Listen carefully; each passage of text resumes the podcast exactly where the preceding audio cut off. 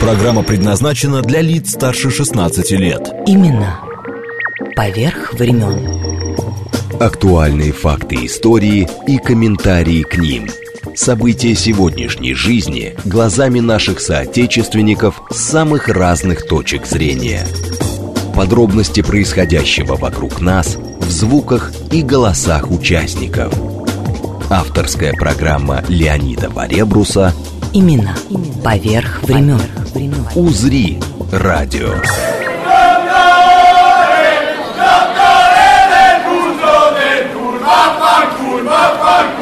Флорентийские хроники или Тосканские каникулы 2022.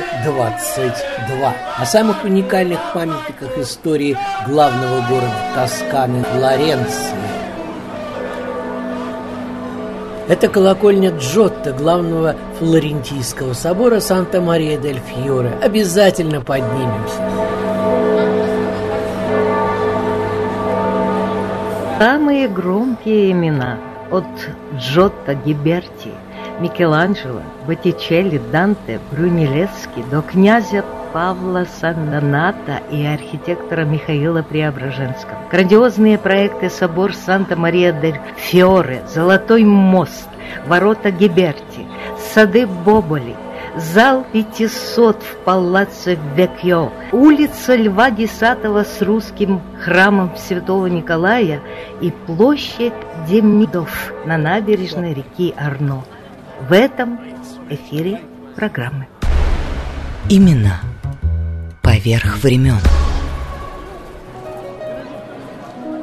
За час мы прогуляемся с вами по центру Флоренции. Для первого знакомства с самыми уникальными памятниками истории хватит, тем более, что вместе с моей коллегой, искусствоведом Натальей Чернявской, мы пройдем мимо самых известных миру дворцов, церквей, башен и площадей. Везде заглянем и даже в неприметную церквушку на улице писателя Данте Алигьери, где покоится, пожалуй, самая знаменитая после Джульетты из Вероны возлюбленная, уже тут, во Флоренции, муза автора божественной комедии Данте Беатриче. В самой церкви книга Данте везде, словно талисман.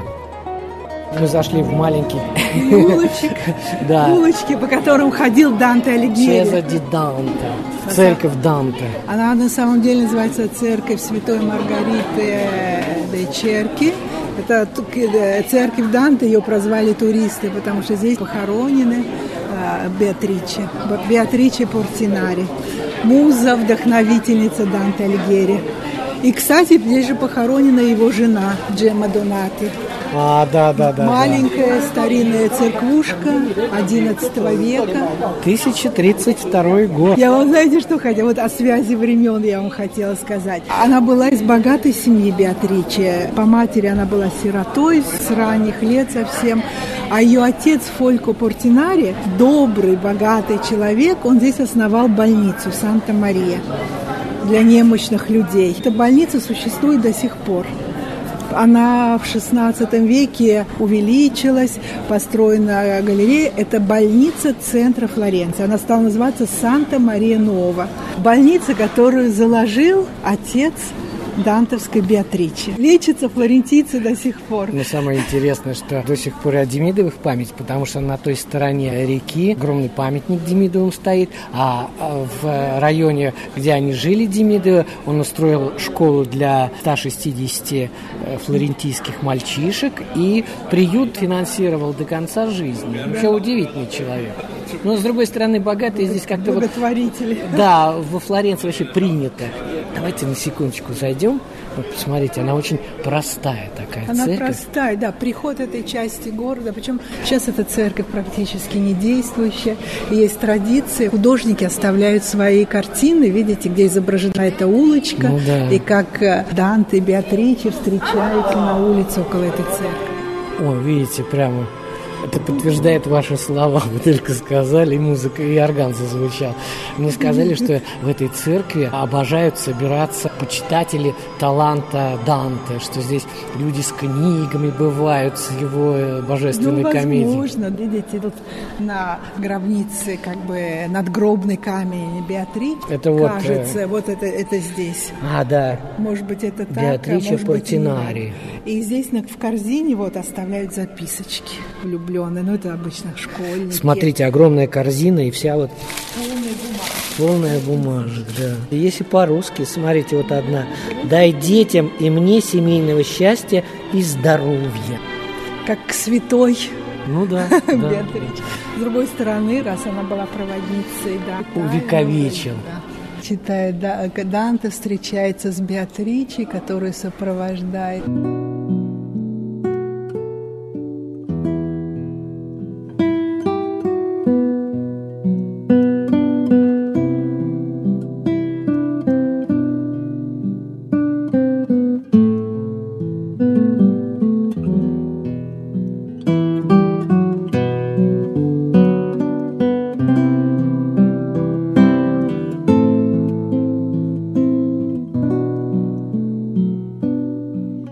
Песня первая. Поэт рассказывает, что, заблудившись в темном дремучем лесу и встречая разные препятствия для достижения вершины горы, он настигнут был Вергилием. Последний обещался показать ему муки грешников в аду и чистилище и сказал, что потом Беатриче покажет поэту райскую обитель. Так Данте Алигьери последовал за Вергилием. Когда-то я в годину зрелых лет в дремучий лес зашел и заблудился. Потерян был прямой и верный след. Нет слов таких, чтоб ими я решился лес мрачный и угрюмый описать, где стыл мой мозг и ужас тайный длился. Там даже смерть не может устрашать. Но в том лесу, зловещей тьмой одетом, средь ужасов обрел я благодать. Попал я в чащу дикую, нигде там я не нашел, объят каким-то сном, знакомого пути по всем приметам. Пустыня предо мной была кругом, где ужасом невольным сердце сжалось. Я увидал перед собой потом подножие горы. Она являлась в лучах светила радостного дня и светом солнца сверху возлощалась. Народный артист России Виктор Никитин. Имена поверх времен. Буквально через несколько минут мы с Наташей продолжим нашу прогулку по историческому центру Флоренции. А пока я заберусь на 84-метровую колокольню, квадратная, прямо около знаменитого Флорентийского собора. Там три площадки, на самую верхнюю я, пожалуй, поднимусь, но до крыши еще очень-очень далеко будет, но, с другой стороны, можно будет вблизи полюбоваться знаменитым куполом Брунеллески. Сразу здесь внизу скажу, что колокольня квадратная, ширина каждой стороны около 14 метров. И самое главное, что со всех сторон она украшена шестигранными и такими в виде ромбиков медальонами. Это работа знаменитых мастеров Андреа Пизана и Луки делла Роббиа. В нишах вот статуи, очень здорово сделаны. А наверху планеты, добродетели, свободное искусство и таинство. Сами статуи, конечно, находятся в Музее произведений искусства собора, а здесь их копии. Сейчас через автомат и наверх. Здесь народу столько.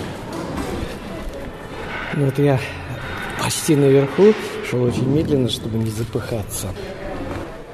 Очень большой ветер на площадке, поэтому буквально два слова здесь за уголок зашел по панораме, которая вот передо мной. Это купол знаменитого собора, самого главного собора Флоренции, Санта-Мария-дель-Фьоре, то есть Святая Мария с цветком.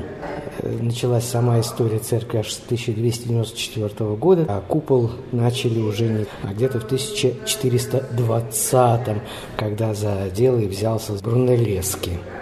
Здесь вот прямо напротив очень хорошо видно пустотелый купол высотой где-то 91 метр. И он состоит из двух оболочек такой яйцевидной формы и опирается на высокий барабан диаметром где-то около 46 метров. Ну вот роспись внутри, это я уже видел, потому что тоже наверх поднимался. Отсюда вот сам купол.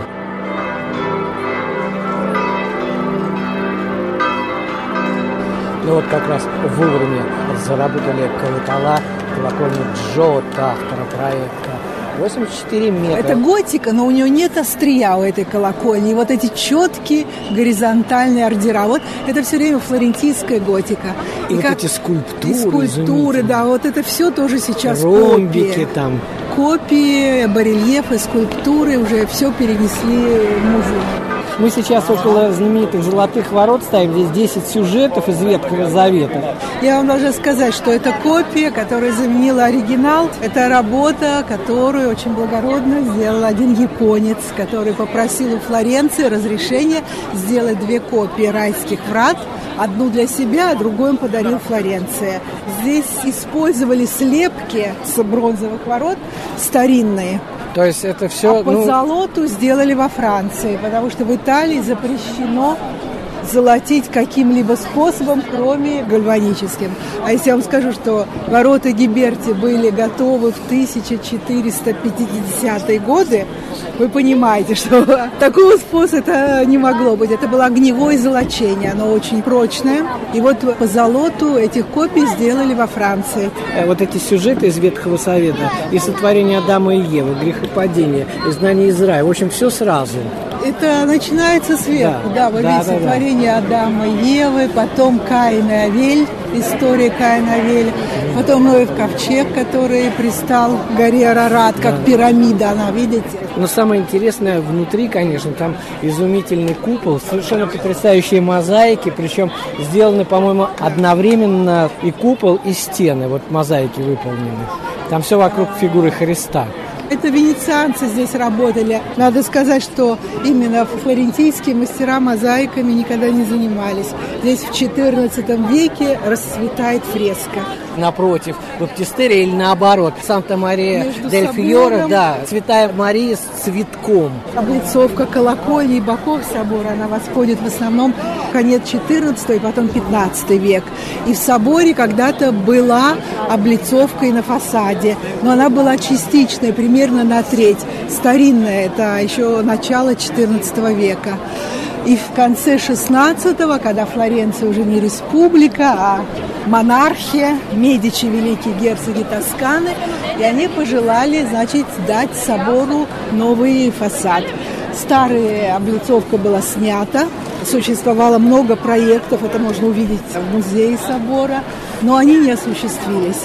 300 лет фасад собора – это был голый камень. И вот уже в конце XIX века именно по инициативе короля Италии была объявлена подписка, пожертвования, которые делались на сооружение нового фасада. Видите, это 1880-е годы практически. Елена Строци. То есть это то же время, когда русские собирали средства на строительство русской церкви. И вы видели, Павел Демидов, сколько они пожертвовали, по крайней мере, пятая часть пожертвований была от них же. И они же жертвуют очень много и на католический собор. Вот мы уже заходим, но здесь особый интерес не только к самому собору, а к тому удивительному куполу, многоугольному, я бы сказала. И... Да, высота купола 90 метров, плюс еще фонарь, который стоит на куполе. Но вы обратите тоже внимание, это особая флорентийская готика.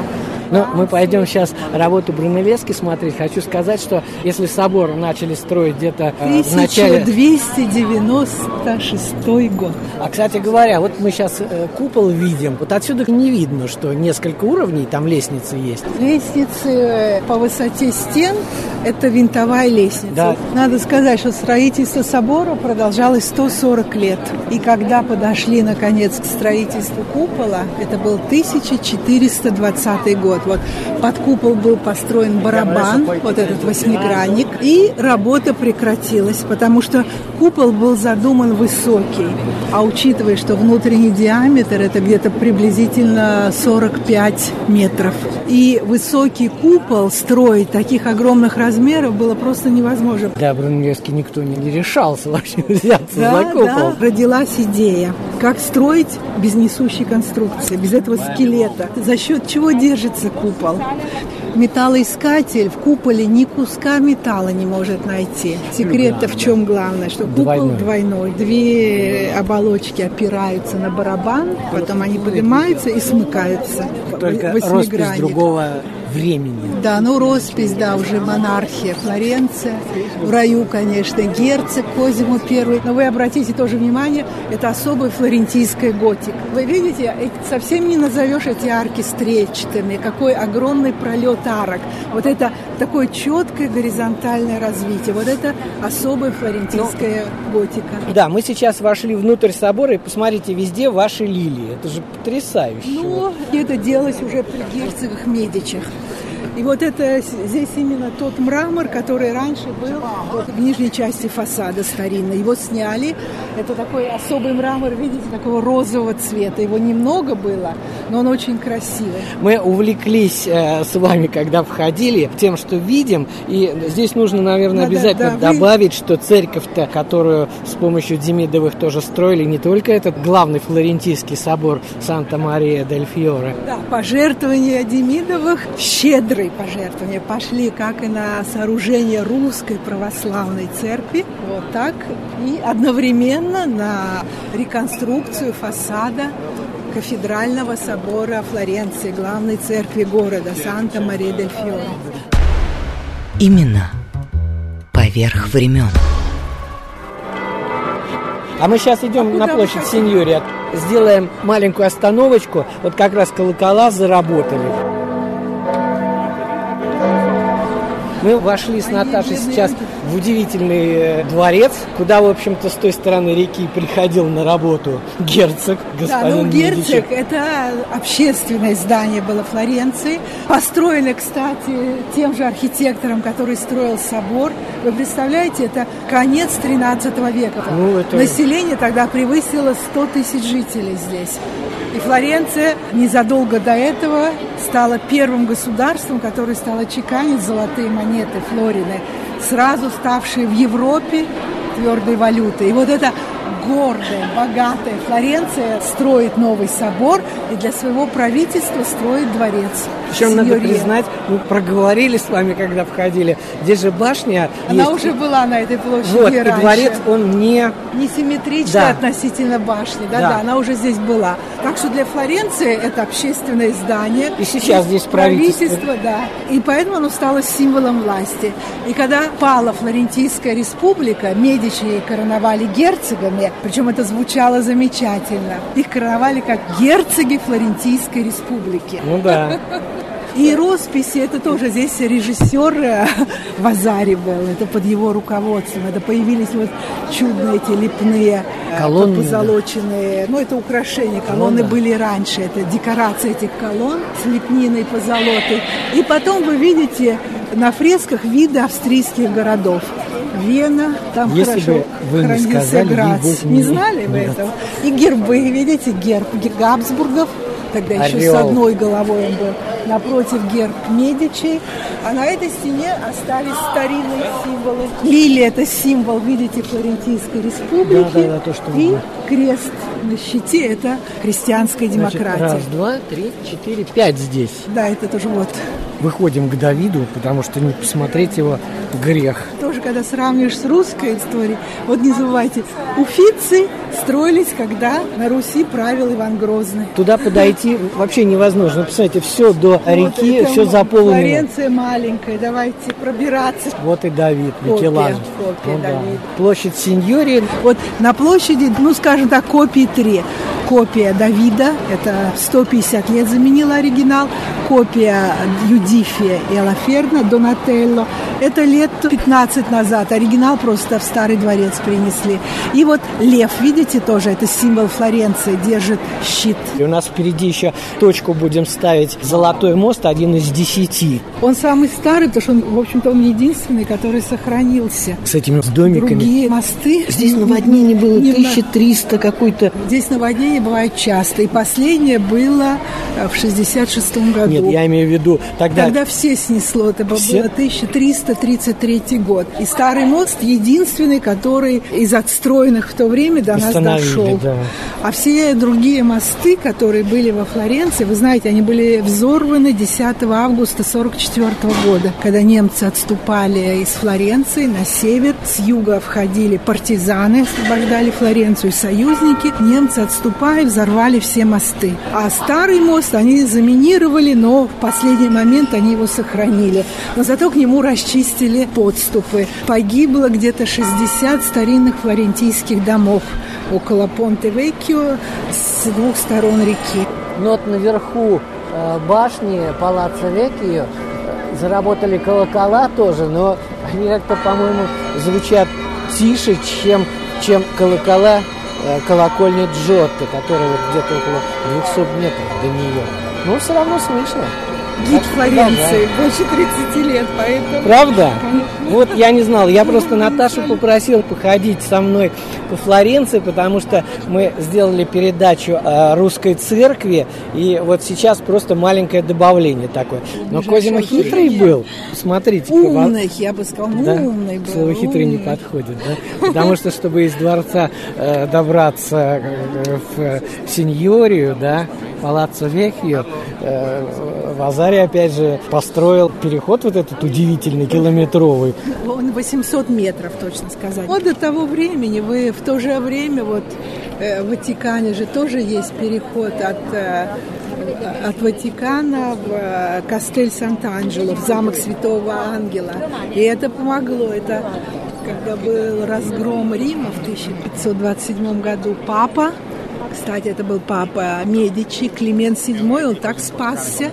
Он по этому переходу в стенах скрылся в замке Святого Ангела и отсиживался там, по-моему, почти год. Ну, вы знаете, это модно везде было, я имею в виду вот эти переходы и для наших императриц, помнится, да. Делали. Что интересно, ну, были, да, секретные переходы, что этот коридор Вазари уже абсолютно не секретный, он над городом возносится. Это герцог доминирует над всем, он там в полной безопасности, и он видит все что площади. Что они тут делают? Да, да. Наташа, ну, у него секретное окошечко все же было. Да, в зале, да, 500. Да, да. Вообще чтобы... отдельная история совершенно. А нет, ну что касается старый дворец, он строился гораздо раньше. Вот дворец Синьории, это фу, так. Тем же архитектором, который собор начинал, это был Арнольфо ди Камбио. И в старом дворце, к сожалению, он не сохранился. Был секретный такой ход. Из дворца он к реке выводил. Можно было бежать оттуда до реки и уплыть. Я просто почему сказал про зал 500, где вот заседания были, да, что там, когда устраивал Медичи бал, он запускал, это я просто мне рассказывали историки.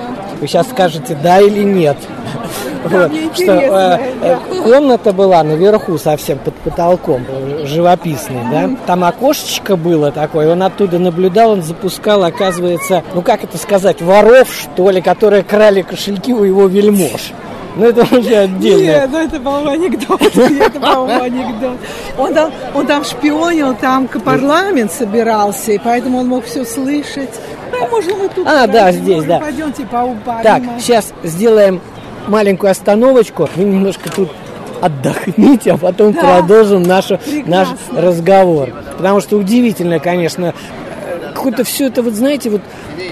сглаживает размеры. Оказывается, одна сторона вот этой колокольни Джотто 14 метров. Никогда в жизни не скажешь. Она тоже очень стройная, представляете? Именно поверх времен.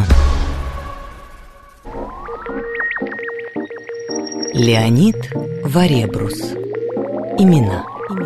Поверх времен.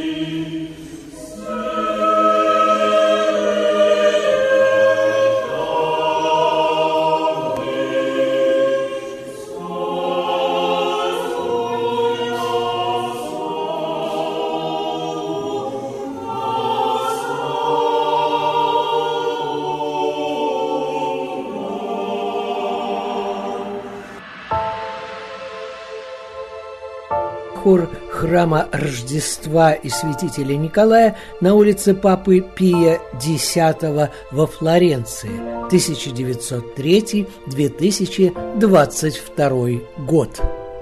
Да, это именно церковь, московский ярославский стиль церквей XVII века, два яруса.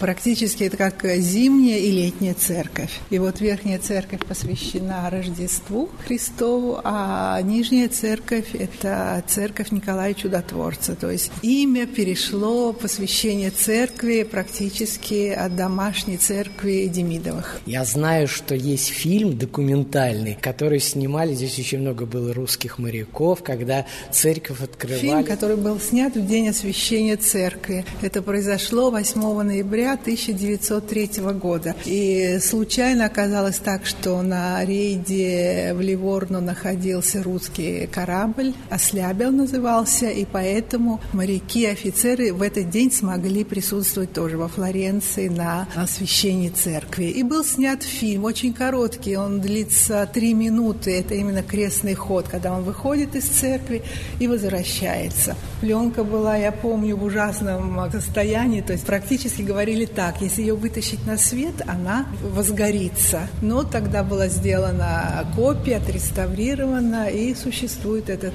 очень короткий фильм.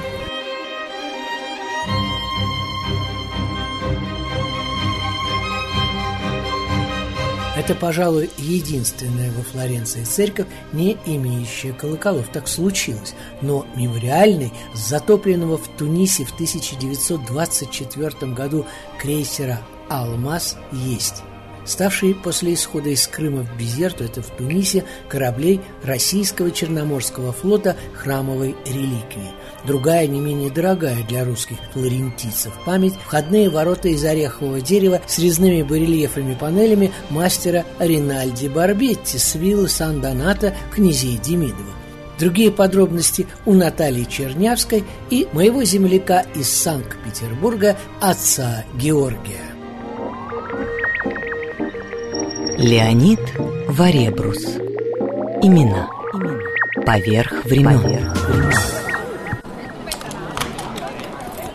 Такой ключ мы пытались здесь заказать у слесарей, не могут воспроизвести.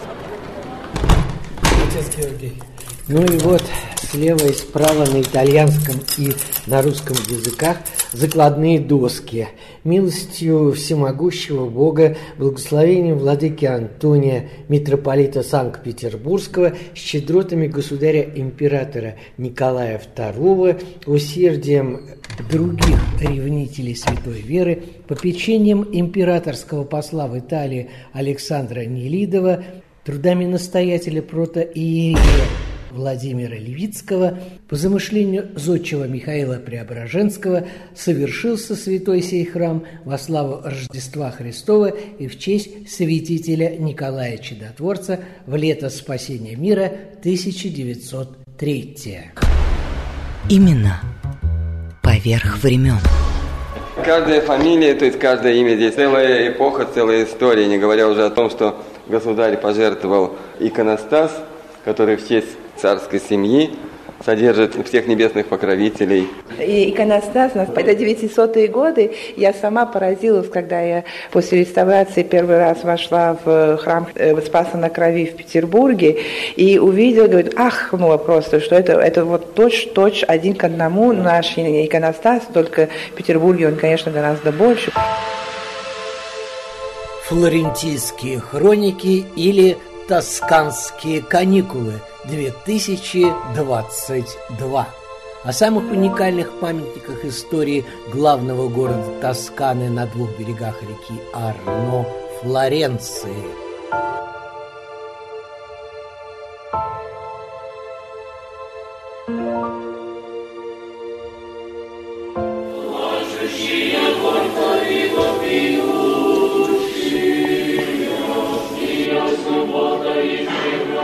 Были собраны деньги довольно быстро. Но с царской семьей у нас связано не только то, что здесь была преподобная мученица великая княгиня Елизавета в свое время и подарен государем-императором иконостас, но и фамильный крест семьи Романовых, который ведет свое происхождение по времени еще от митрополита Филарета Романова. И потом перешел к Михаилу. Он хранился в семье Романовых, включая императора Петра I, который свою первую жену Евдокию Лопухину заточил в монастырь. И она забрала этот крест с собой. И потом он уже так случилось, что передавался уже в семье Лопухиных, вот в той ветке, где была Евдокия Лопухина. Последняя Лопухина скончалась во Флоренции в 22 году. Ее супруг принес этот крест на вечное хранение в наш храм. Если добавишь, когда строился храм на Крови в Екатеринбурге, им тоже принесли крест, который был снят с государя во время расстрела, потому что Романовы потом хватились после Петра, что у них была семейная реликвия, мощевик с мощами многих святых, крест, и теперь его нет. Они заказали такой же, только украсили уже снаружи драгоценными камнями по своему времени. Ну, там больше русских святых, чем в нашем кресте. Тоже примерно 49-50 частиц мощей. Наш иконостас был подарен храму императором Николаем II. Давайте все-таки посмотрим. Нет, а мы здесь сбоку встанем, чтобы не мешать никому. И недаром на иконостасе иконы святителя Николая, святейшего как бы покровителя, небесного покровителя императора, великомученицы Александра, небесной покровительницы императрицы, и святые Ольга, Татьяна и Мария и Магдалина, покровительницы княжон, которые родились к 1903 году, это год освящения нашего храма. Сейчас идет служба, поэтому некоторые подробности об этом флорентийском храме чуть-чуть все-таки позже. Меня зовут Анна Воронцова. Группа молодых, это были выпускники художественной академии Санкт-Петербурга. Они безвозмездно украшали этот храм, специально приехали во Флоренцию. И, конечно, эту школу Васнецова, это видно по всему. А иконостас работы Васильева. Храм построен по проекту и по чертежам Михаила Преображенского. И построил несколько церквей в России, которые, к сожалению, были все разрушены во времена большевизма. Два слова буквально о том, кто сегодня, кто есть кто. Были времена, когда у нас даже не было постоянной службы. Наш настоятель приезжал из Ниццы и служил более-менее раз в месяц и на большие праздники. Теперь же у нас регулярно ведутся богослужения. Мои деды эмигрировали в 19-18 годах и эмигрировали в Париж. И я сама парижанка, и по замужеству очутилась во Флоренции, уже давно живу здесь. Со стороны моего отца, дедушка, то есть его семья, жила в Белоруссии, около Бобруйска, где у них было имение. Он был самый молодой член Государственной Думы последнего созыва, 4-го, Георгий Михайлович Воронцов-Вельяминов. Со стороны матери мой дедушка эмигрировал через Константинополь, поскольку он был офицером Белой армии, деникинским офицером. И они эвакуировались всей семьей из Крыма через Константинополь, опять-таки во Францию, в Париж. Я, по правде сказать, я люблю очень наш храм, но я все-таки, может быть, предпочитаю нижнюю церковь, которая является более древней, чем верхняя. Это бывшая домашняя церковь семьи Демидовых. Заводчик, Уральский. уральских. Одна ветвь этой семьи обосновалась во Флоренции в 20-х годах XIX века, и они себе построили очень красивый замок за городом в Сан-Донато ин Польвероза, и в этом замке была, конечно, домашняя церковь, иконы привезли из России, деревянный иконостас очень красивой резной работы итальянских мастеров, но в русском стиле. Леонид Варебрус. Имена. Поверх времен.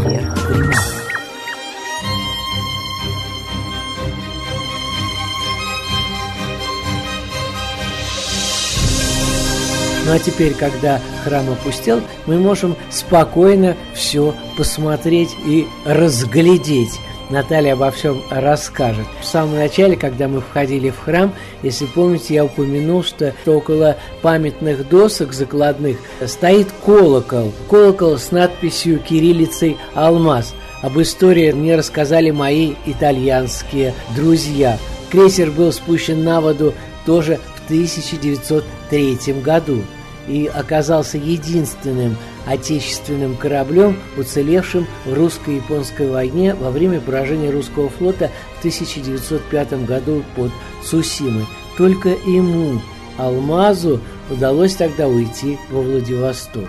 После Октябрьского переворота 1917 года «Алмаз» вместе с другими кораблями вывез из России сотни беженцев. Корабли потом были интернированы на французской военно-морской базе Бизерта в Тунисе. Там брошенный всеми крейсер ржавел, пока в середине 20-х годов его не уничтожили. Но кто-то позаботился перевести во Флоренцию судовой колокол «Алмаза». Имена поверх времен.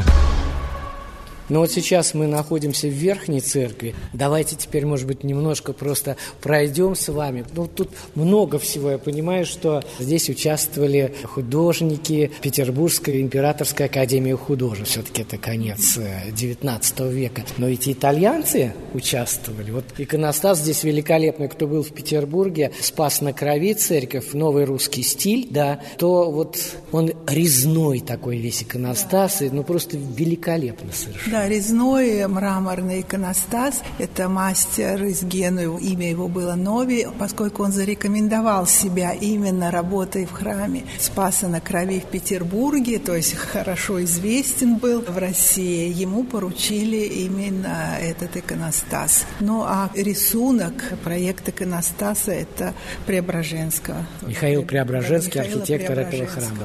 К сожалению, вам приходится тут с особым почтением относиться к церкви. Почему говорю «к сожалению»? Потому что в России работы этого архитектора не осталось. Теперь только в Ревеле, то бишь в Таллине, и в Ницце. И все. Да, только зарубежные церкви. Русские в России все взорваны. Да. Из икон, вот, на ваш взгляд, самые любопытные какие? Хотя они все необычные, и сами иконы, оформление прям вот чисто церковное. То есть идет резной орнамент белокаменный, да, а сами иконы вот над царскими вратами маковки, и вот эта рама, она сама как бы храм маленький. Очень необычно все это. Я должна сказать, что были проведены реставрации большие. Это был, наверное, это конец 80-х годов, когда ремонтировалась крыша и фрески реставрировались. И, к сожалению, реставрации были сделаны как... Ну, может быть, и в некоторых частях были сделаны хорошо, в других не очень. Кажется, он много потерял. Вы имеете в виду вот справа фреска? Первые русские святые – это Борис и Глеб. И вы видите, лицо, оно много утратило после реставрации. Ну, потому что вот здесь вот совершенно по-другому они все смотрятся. А вот это что за икона? А это икона Николая Чудотворца, так же, как ее оклад, она более старая, чем церковь. По-моему, это все-таки не от Демидова она. от Демидовых весь нижний храм и все вот эти двери. Наталья, вот знаменитый Золотой мост, Понте Веккио, а рядышком... Ну, а рядом с Понте Веккио с одной стороны Понте Алиграции, а с другой стороны Понте Санта Тринита, то есть Святой Троицы. Я почему спросил вас, потому что рядом с Золотым мостом, как раз недалеко, около километра, находится площадь Демидова. Что флорентийцы говорят вообще? Вы же уже местные жители. Что вообще о Демидовых? Это же легенда какая. Семья Демидовых очень связана с Флоренцией тесными связями. Николай Демидов приехал во Флоренцию, это был, по-моему, 1825 год, первый Демидов во Флоренции, и они тогда и жили там недалеко от Понте Алиграции. А его сын Анатолий, который, кстати, был женат на племяннице Наполеона, но, правда, он с ней быстро развелся, на Матильде Бонапарт, он именно получил от города разрешение поставить монумент своему отцу, Николаю Демидову, который на набережной реки Арно, недалеко от Понте Алиграции. Дело в том, что Николай Демидов как щедро занимался благотворительностью, так устраивал незабываемые праздники для Флоренции. Потом они приобрели поместье Сан-Донато, вместе с которым они получили и титул князей Сан-Донато. И это было роскошное поместье. Там был парк, потом там была картинная галерея, где были произведения Рубенса, Веласкеса. При ней же была и капелла, домашняя церковь Демидовых, которая, как сама эта капелла, само здание существует до сих пор. Ну, это сейчас как храм протестантов. Но она была продана, эта вилла, в конце XIX века. Они потом купили бывшая вилла Медичи в Протолино. Сейчас она принадлежит государству, и она называется, однако, вилла Демидов. Это огромное поместье, угодье и парк. У Демидовых была такая идея восстановить этот парк, каким он был в конце XVI века, вот именно при Медичах. Это была замечательная вилла. Я бы хотел, чтобы мы сейчас на минуточку вернулись к самому памятнику на берегу Арно, потому что там все-таки Демидов, это скульптор Лоренцо Бартолини, да? Бартолини. Вот, там он изображен-то необычно достаточно. Да, милосердие. Он просто... Это для детской больницы. И, кстати говоря, вот вы начали рассказывать про бедный район вот этот флорентийский, да, Сан-Никола. Там же вот Николай Демидов и содержал до конца жизни. Вообще-то удивительно. Вот, помогать бедным, помогать людям. Для престарелых он приют держал. И начальная школа. 160 мальчишек учились там. Да, бедных, бесплатная школа, начальная для мальчиков, для 160 мальчиков из бедных семей. Ну, а что касается монумента... Он почему так необычно? Что говорят вообще местные жители? Это необычно достаточно, что римский сенатор, он хотел так, что ли, быть? Какова предыстория? За его великодушие, за его добрые дела. Но это идея его сына. Бартолини, Лоренцо Бартолини, прекрасный скульптор, который работал и руководил Академией художеств во Флоренции в то время. Он практически современник был Кановы, поэтому это великолепный скульптор, но Канова как бы затмил его. Его слава была такая, хотя они вполне на одном уровне. На памятнике, да, изображен как римский сенатор Николай Демидов. Рядом с ним вот его сын Анатолий. Кстати, вы знаете, что во Флорентийской галерее Палатина, во дворце Питти... На той стороне. Да, на той стороне. Ольтрарно. Вот. Там есть галерея современного искусства. Но современное, это в смысле... живопись XIX века в основном. И там есть великолепный просто портрет Анатолия Демидова кисти Брюлова. Карла или Александра? Карла Брюлова. именно в настоящий такой брюловский портрет. Анатолий Демидов на лихом коне, рядом его собаки. Кстати, мне приходилось увидеть даже такую цитату «собаки Демидов». Была какая-то, кажется, особая порода охотничьих собак с их именем. Вот. Но не удалось найти описание этой породы или сохранилось ли она. И рядом с отцом, как в виде римского сенатора, Анатолий, которого отец обнимает. Ну, а внизу это символы вот его и добрых дел. Милосердие, да? Да, это именно на 4 углах постамента. Это фигуры природа, милосердие.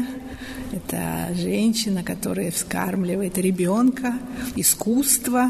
Это меценатство Николая Демидова, вот потом как великолепная галерея, которую они собрали, и Сибирь, символизирующаяся фигурой Плутона, фигуркой мальчика, это Плутон. Да, кстати, вот. Надо добавить, что я услышал, когда вы говорили Демидов, там 2 «ф» на конце. Это написать фамилию Демидов.